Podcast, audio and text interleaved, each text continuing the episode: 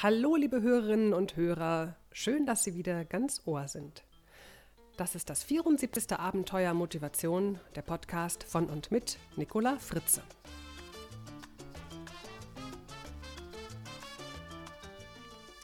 Ja, endlich, endlich eine neue Episode. Nachdem ich in den letzten 17 Monaten mich mehr und mehr in meine neue Mutterrolle eingefunden habe und dann auch noch so, haha, so dachte ich zumindest ganz nebenbei ein Buch schreiben kann. Naja, so nebenbei war das irgendwie doch nicht. Dann gab es noch jede Menge Seminare und Vorträge. Also was soll ich sagen? Ich war einfach echt busy und in Action. Deshalb bin ich jetzt sehr froh, dass ich zum Jahresende doch noch die Gelegenheit finde, eine neue Episode vom Abenteuer Motivation zu machen. Ach ja, und wen es interessiert, das neue Buch wie heißt es? Wann kommt es? Es heißt Motivier dich selbst, sonst macht's ja keiner. Und es erscheint am 25. Februar nächsten Jahres, also schon bald. Man kann es sogar schon vorbestellen bei Amazon. So, worum geht es heute? Heute geht es um die Frage, warum wir eigentlich nicht immer das tun, was uns eigentlich gut täte, von dem wir auch wissen, dass es gut für uns wäre. Dazu habe ich meine liebe Freundin und Kollegin Maren Scheible zum Gespräch eingeladen. Und ja, wie das bei so zwei so Powerfrauen wie uns ist, die ständig durch die Lande reisen, haben wir uns am Stuttgarter Flughafen getroffen. Total romantisch, ja, aber auch da gibt es schöne Möglichkeiten. Bevor es losgeht, wünsche ich Ihnen jetzt schon mal fröhlich gemütliche Feiertage und einen prickelnden Start ins neue Jahr. Wenn Sie mehr über mich erfahren wollen, besuchen Sie meine Website www.nicolafritze.de. Nicola Fritze in einem Wort. Wir hören uns bald im nächsten Jahr wieder. Alles Gute für Sie und jetzt viel Spaß und Inspiration und ein paar Denkimpulse bei unserem Gespräch. So, da sind wir jetzt also hier in unserem Mövenpick Hotel am Flughafen in Stuttgart. Nach einem leckeren Käffchen, nee, Cappuccino, sitze ich hier mit Maren Richter. Nein, stimmt gar nicht. Ha, Maren hat nämlich geheiratet und heißt jetzt Maren Scheible. Hallo Maren. Hallo Nicola. Ich muss das nur mal sagen mit Richter und Scheible, weil ich glaube, manche wissen das noch nicht. Ne? Richtig, richtig. Genau, und ähm, wir zwei wollen uns unterhalten über das Thema, warum machen wir Menschen Dinge manchmal nicht, obwohl wir genau wissen, dass es gut für uns wäre, das zu tun. Und du als Mentalcoach und Ernährungsberaterin hast natürlich da auch ganz viele Erfahrungen.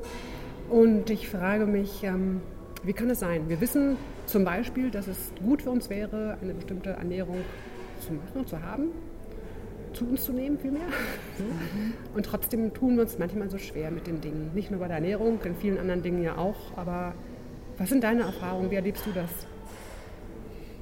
Ja, also erstmal erlebe ich genau das, was du gerade beschrieben hast, dass viele natürlich zu mir kommen in die Ernährungsberatung und genau diese Frage stellen. Ich weiß doch schon so viel, ich mache es doch auch manchmal, aber warum nicht immer dann, wenn ich mir am meisten den Kopf drüber mache?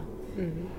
Und mein Empfinden ist eigentlich, dass es bei all diesen Entscheidungen, die wir auch in anderen Bereichen treffen, dass es immer nur darum geht, Lust oder Frust mhm.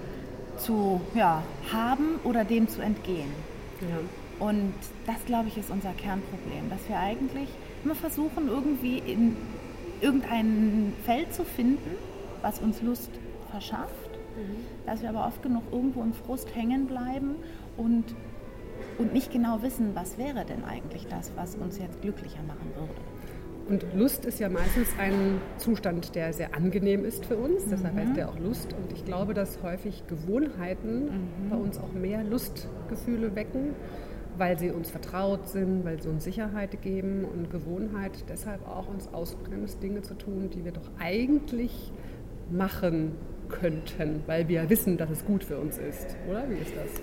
Ja, zusätzlich kommt aber einfach unser Hormonsystem ins Spiel. Also oh, ist, jetzt kommen die Hormone ins Spiel, ja, jetzt wird spannend. Ist halt etwas, was wir offensichtlich nicht ganz vergessen dürfen, ja. dass in dem Moment, wo wir eben durchaus etwas frustig erleben, ja, also möglicherweise im Job nicht mehr so glücklich sind oder in der Beziehung nicht mehr ganz zufrieden oder einen Streit haben mit einem Freund oder einer Freundin, dass da ganz offensichtlich bei Stress, bei Depression, bei Schlafmangel und ja, bei solchen Situationen, etwas passiert im Körper, da wird einfach Cortisol ausgeschüttet. Das ist ein Hormon, was üblicherweise in dem Moment ähm, ins Spiel kommt, wenn der Körper Energie braucht. Mhm. Also in dem Moment sorgt dieses Hormon einfach mal dafür, dass weniger Fett abgebaut wird, sondern Appetit entsteht und Energie gehalten wird, so gut es eben geht. Weil eigentlich geht es um drei Impulse, die wir ja so im instinktiven ähm, Bereich kennen.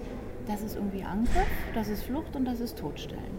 Und ich glaube, genau darauf greift dieses System auch irgendwann zurück. Das mhm. heißt, wir haben da kaum eine Chance, mit unserem Hirn so schlau gegen anzukommen, mhm. weil viel früher hat längst unser Bauchhirn, ja, mhm. das Hormonsystem, eine Entscheidung getroffen. Mhm. Also obwohl mein Gehirn weiß, es wäre jetzt gut, auf die dicke, fette Sahnetorte und die fünf Schokoriegel anschließend und die heiße Schokolade daraufhin noch zu verzichten, obwohl ich weiß, dass es gut wäre, hat mein Hormonsystem entschieden, ich brauche genau das in der Reihenfolge. Möglicherweise. Und mhm. dann sind wir darin gern gefangen, dass wir uns jetzt verurteilen, dass wir uns ein schlechtes Gewissen machen dafür, dass wir die Schokolade essen, anstatt uns zu fragen, Mensch, ähm, was ist denn eigentlich die Ursache? Wieso kommt es wohl, dass ich diese Schokolade so dringend essen möchte? Und wieso habe ich im gleichen Moment so ein schlechtes Gewissen?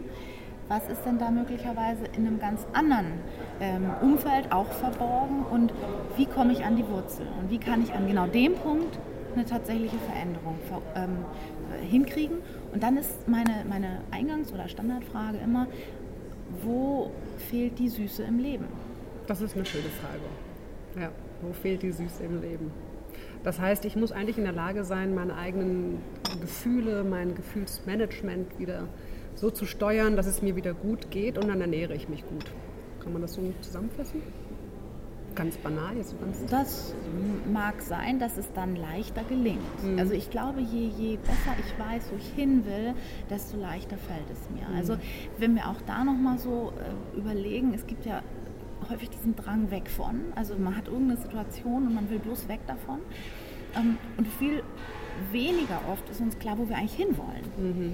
Und ich glaube, wenn uns da mehr Führung auch möglicherweise durch entweder Motivationstraining bei dir oder aber auch eine Verhaltensänderung mit der Überlegung, was mache ich im Hirn auch noch mental, gegeben würde, wäre der Weg klarer und das Ziel klarer. Mhm. Und ich glaube, dass das hilft. Wenn ich weiß, wo ich wirklich hin will, ähm, ist es leichter, als wenn ich nur weiß, wovon ich weg will. Wenn ich jetzt mal so eine ganz klassische Situation nehme von Menschen, die vielleicht auch zu dir in die Beratung kommen, da sagen wir mal ein übergewichtiger Mann oder eine übergewichtige Frau, die kommen zu dir und sagen ja wahrscheinlich, ich will nicht mehr 120 Kilo wiegen. Mhm. Und dann wirst du ja wahrscheinlich auch fragen, ja, was wollen sie denn stattdessen? Ähm, wie läuft denn so eine Beratung dann bei dir ab? wie gehst du denn damit um, wenn der Mensch mit diesem Anliegen zu dir kommt? Also wenn Menschen kommen und sagen, sie wollen abnehmen, sage ich, das reicht mir nicht. Das reicht dir nicht. Gut. Ja, weil das ja, ist schön. als Motivation nicht ausreichend. Mhm. Ne? Das heißt, ich ähm, rede teilweise mit diesen Menschen auch ziemlich lange darüber, was sie überhaupt bereit sind zu verändern. Mhm. Und ob es möglicherweise, und das, das kriege ich in der Regel im Gespräch auch raus, und dann reden wir auch ganz schnell gar nicht mehr über Ernährung, ähm, was es sonst noch so für Dinge gibt. Mhm. Also wenn ich die Frage stelle, ne, was, was machen Sie sonst so im Laufe Ihres Tages? Mhm. Ja? Was macht Sie da glücklich? Ja? Woran haben Sie Spaß? Was erfreut Sie? Kriege ich relativ schnell raus, wo möglicherweise noch in ganz anderen Bereichen eigentlich Potenzial ist, nur darüber nachzudenken, mhm. dass so das Richtige ist, was die Menschen für sich da gefunden haben. Ernährung ist ja wirklich ähm, viel mehr als Nahrung für den Körper. Also ich, ich fand diesen Satz gerade so schön, die Süße im Leben, das fasziniert mich immer noch. Weil Nahrung ist ja auch Nahrung für die Seele und äh, es hat ja ganz viel zu tun auch mit dem seelischen Befinden, wie ich auch Nahrung aufnehme oder bereit bin, Nahrung aufzunehmen oder auch Nahrung zu verweigern. Und ähm, ich denke es gerade so, ich kann das noch gar nicht richtig in Worte ausdrücken, aber ich denke gerade, das ist ein tolles Thema. ich weiß nicht, wie ich es formulieren soll gerade, aber ich denke, das ist ein ganz spannender Bereich, in dem du auch als Mentalcoach damit unterwegs bist, eben zu sagen, abnehmen reicht nicht, Ernährung allein zu betrachten reicht auch nicht, sondern sich auch als Coach mit auf die Suche zu begeben nach der Süße im Leben, nach dem, was eigentlich psychisch, seelisch eben nicht süß genug ist oder vielleicht sauer geworden ist oder verbittert oder bitter wurde. Genau, zum Beispiel reden wir auch viel über die Thematik was ist Hunger, was ist Appetit. Mhm. Und wenn die Menschen es durch Verhaltensänderung hinkriegen, wieder bei der Nahrung zu wissen, wann habe ich Hunger, wann habe ich Appetit, gelingt es ihnen auch oft genug, leichter in anderen Bereichen wieder klar zu definieren, da habe ich jetzt Appetit drauf. Mhm. Denn auch, wie du sagst, auch im Leben können wir ja Appetit auf bestimmte mhm. Dinge haben, mhm. nicht wahr? Und das ist nicht nur Essen. Mhm. Es gibt viele Dinge, Absolut. auf die man Appetit haben kann. Ja. Ja, klar. Und ich glaube, das ist das Wesentliche, wo wir auch, ähm, auch durch die Nahrung wieder ein anderes Gespür dafür schulen können, ja. wenn wir die wieder bewusster wahrnehmen. Ja. Und es geht bei mir, so würde ich es behaupten wollen, auch Hand in Hand. Also die Verhaltensänderung ist das eine, was wir dann mit einer anderen Ernährung oder einer anderen Zusammensetzung von Nahrung hinkriegen können. Aber das Wesentliche passiert im Kopf. Mhm. Deshalb ja auch Mentalcoach und Ernährungsberatung. Genau. Ja. Ja, und ich frage mich, wie gehst du damit um? Also kommt jetzt jemand zu dir und er sagt, okay, ich will dich nur abnehmen, sondern auch noch die anderen Dinge, die sich im Gespräch dann herausgeben. Erlebst du es manchmal, dass ein Mensch wirklich gerne etwas will und er hat den Sinn erkannt und er sieht die Vorteile für sich und er weiß, es würde ihm besser gehen und fängt dann an und dann plötzlich sagt er, Frau Scheible, es tut mir leid, ich, ich kann es nicht, ich weiß nicht, ich halte es nicht durch. Was sind so die Gründe, warum man dann wieder aufhört, obwohl man doch weiß, dass es mir besser geht, obwohl ich weiß, dass, es, dass ich gesünder bin und all das. Trotzdem werde ich schwach und falle zurück in mein altes Muster. Woran mhm. liegt das? Das, da, das hat tatsächlich auch was zu tun mit dem, was du vorhin schon angesprochen hast, mit den Gewohnheiten. Mhm. Also was uns leicht fällt, ist natürlich etwas, was wir schon oft praktiziert haben. Das fällt uns meistens leichter. Das heißt, in einem Moment, in einem Stressmoment übrigens ja im Besonderen, ist es leicht, auf etwas zurückzugreifen, mhm. was sich irgendwie schon mal bewährt hat, ja? Mhm. wo ich äh, relativ wenig falsch machen kann im ersten Moment. Die, die Folgen, die kommen ja meistens erst, auch beim Essen, bei zu viel Essen, kommen ja erst nach einigen Jahren für die meisten Leute so richtig merklich, wenn der Arzt sagt, jetzt müssen wir was an der Ernährung tun. Was ich aber auch erlebe, ist, dass es eben Menschen gibt, die sagen, ja, wieso? Ganz klar. Also wenn Sie mir jetzt sagen, ich soll das so machen, dann mache ich das so. Punkt. Und das äh, frage ich auch am Anfang ab, wie sich die Menschen selbst einschätzen. Sind sie so jemand, der wirklich auf Anweisung einfach macht? Mhm. Also da hat jemand schon eine Entscheidung getroffen, möglicherweise dieser Plan, den ich erstelle, ist so eine Art der Entscheidung. Ich, und dann machen die das einfach. Oder ist es so jemand, der jedes Mal wieder neu ins Grübeln kommt? Und insbesondere dann, in dem Moment, wo jemand eigentlich und wir alle gar nicht denkfähig sind. Also im Stressmoment hat das Hirn nicht so viel übrig ja, ne, genau. ne, für logisches Denken, sondern in dem Moment hat es diese drei Exits, diese drei Impulse, wie es sich entscheidet. Entweder zögert es, und das ist etwas, wo ich auch immer wieder darauf hinweise, auch zögern ist eine Entscheidung. Die trifft aber nicht der logische Verstand nur notwendig, sondern das passiert eben auch irgendwie im Bauchhirn. Ja? Mhm. Und diese Entscheidung führt oder diese, dieses Zögern führt eben dazu, dass erstmal nichts passiert. Mhm. So, und gleichzeitig gibt es die zwei anderen Wege, dass entweder irgendjemand in den totalen Tatendrang kommt und dann aktiv wird oder jemand flieht einfach nur und will auch nicht sehen, was drumherum noch im Argen liegt, möglicherweise. Ja. Ich denke, es ist auch menschlich, einfach mal eine Sache anzufangen und dann sich auch einzugestehen, ich kann jetzt nicht, ich habe jetzt einfach auch gar nicht mehr die Kapazität, die Kraft dazu und ich höre jetzt einfach auch wieder auf. Und ich glaube, es ist ganz wichtig, das auch sich zu erlauben, zu sagen, ich bin jetzt vielleicht zum Beispiel im Stress, ich habe jetzt eine doppelte Belastung, ich will mich jetzt nicht auch noch darum kümmern, obwohl ich weiß, dass es für mich besser wäre, weil es eben eine andere ähm, weil sie nicht gewohnt ist und mich deshalb auch mehr mhm. Energie kostet. Sich auch einfach mal mhm. zu erlauben, okay, ich habe jetzt einfach mal in diesem Bereich, lasse ich jetzt einfach mal locker. Mhm. Ja, ich bin da auch für, für beides. Also mhm. für das eine, sich auch mal das, die Erlaubnis zu geben, dass man ähm, nicht immer nur in der Form, wie wir Perfektion definieren, ja, so perfekt agiert. Ja. Wir mhm. handeln oft genug überhaupt nicht so perfekt, wie wir das von uns selbst erwarten. Und gleichzeitig ist diese Verknüpfung, ich habe ja gerade so Stress und deswegen kann ich nicht, ist auch schwierig. Mhm. Denn oft genug würde der Stress oder das, was uns im Alltag so bewegt, viel leichter vonstatten gehen und würde möglicherweise leichter zu bewältigen sein, mhm. gerade wenn man dann mal ne, die, die, Basis verändert. Wenn man und gerade um, auf die Ernährung achtet genau. in dem Moment, genau. Denn dann ist es oft genug so, dass wir eben doch viel konzentrierter sind. Wir können mhm. etliche Dinge viel gelassener und entspannter bewältigen, weil uns eigentlich der Stoffwechsel gerade gar nicht dazwischen funkt. Mhm. Ja, das heißt, letztendlich ist es so ein Abwägen. Ne? Also setze ich mich jetzt mehr unter Stress, wenn ich mich an meine Ernährungsregeln halte, die für mich noch ungewohnt sind, mich deshalb mehr stressen? Oder setze ich mich mehr unter Stress, wenn ich jetzt mich ungesund ernähre und dadurch weiß, dass mein Körper eben nicht mehr diese Energie und Gelassenheit hat, die er vielleicht auch haben könnte? Vielleicht kippt das dann irgendwann um, dann weiß ich, jetzt ist das für mich stressiger und jetzt ist das für mich stressiger. Also ich glaube, es ist super gut, wenn man sich ein paar Gedanken darüber macht, in welcher Zuckerschleife wir uns oft befinden. Also wenn ich ein bisschen mehr mich mit Zucker auseinandersetze und der mhm. Frage, was macht Zucker in meinem Körper, was stellt er da an mhm. und in welchen Lebensmitteln ist er eigentlich auch versteckt und wo ist er in irgendeiner Form so interessant gebunden, komplex und wie man das alles nennen mag, ähm, wenn ich mich damit ein bisschen beschäftige und ein bisschen verstehe, warum mein Körper auch oft genug so gestresst auf was reagiert, dann glaube ich, hilft es schon mhm. für die nächste Entscheidung. Weil die, die, die, Frage nach Erfolg oder Misserfolg ist ja immer eine der Entscheidungen. Mhm. Ich kann ja jeden Moment anders entscheiden, mhm. wenn ich will. Jetzt verrat mir mal, was tut denn der Zucker in meinem Körper? Worüber sollte ich mir denn da Gedanken machen? Ich habe jetzt gerade ein schönes Stück Apfelkuchen gegessen ja, und Cappuccino ohne Zucker. Okay, aber was tut jetzt der Apfelkuchen oder der Zucker in dem Apfelkuchen mit meinem Körper? Ja, der Zucker, der Zucker ähm, ist ja eigentlich die Substanz, die der Körper von außen zugeführt nicht braucht. Mhm. Viele glauben, es braucht es dringend fürs Hirn, es braucht es dringend für alle mögliche Energie, die wir bräuchten. Nur es gibt eigentlich nur drei beziehungsweise vier so ganz essentielle Dinge. Ähm, es braucht Wasser für den Körper, es braucht Eiweiß, es braucht Fette. Und jetzt sind die Kohlenhydrate oder der Zucker meistens da noch so mit drin. Aber der Kohlenhydratanteil bzw. der Zuckeranteil, das ist eben doch das, was der Körper im Zweifel auch immer aus Eiweißen und Fetten selbst herstellen kann. Und das ist, glaube ich, die nüchternste Erkenntnis. Na? Das heißt, dieses Stück Kuchen braucht theoretisch keiner.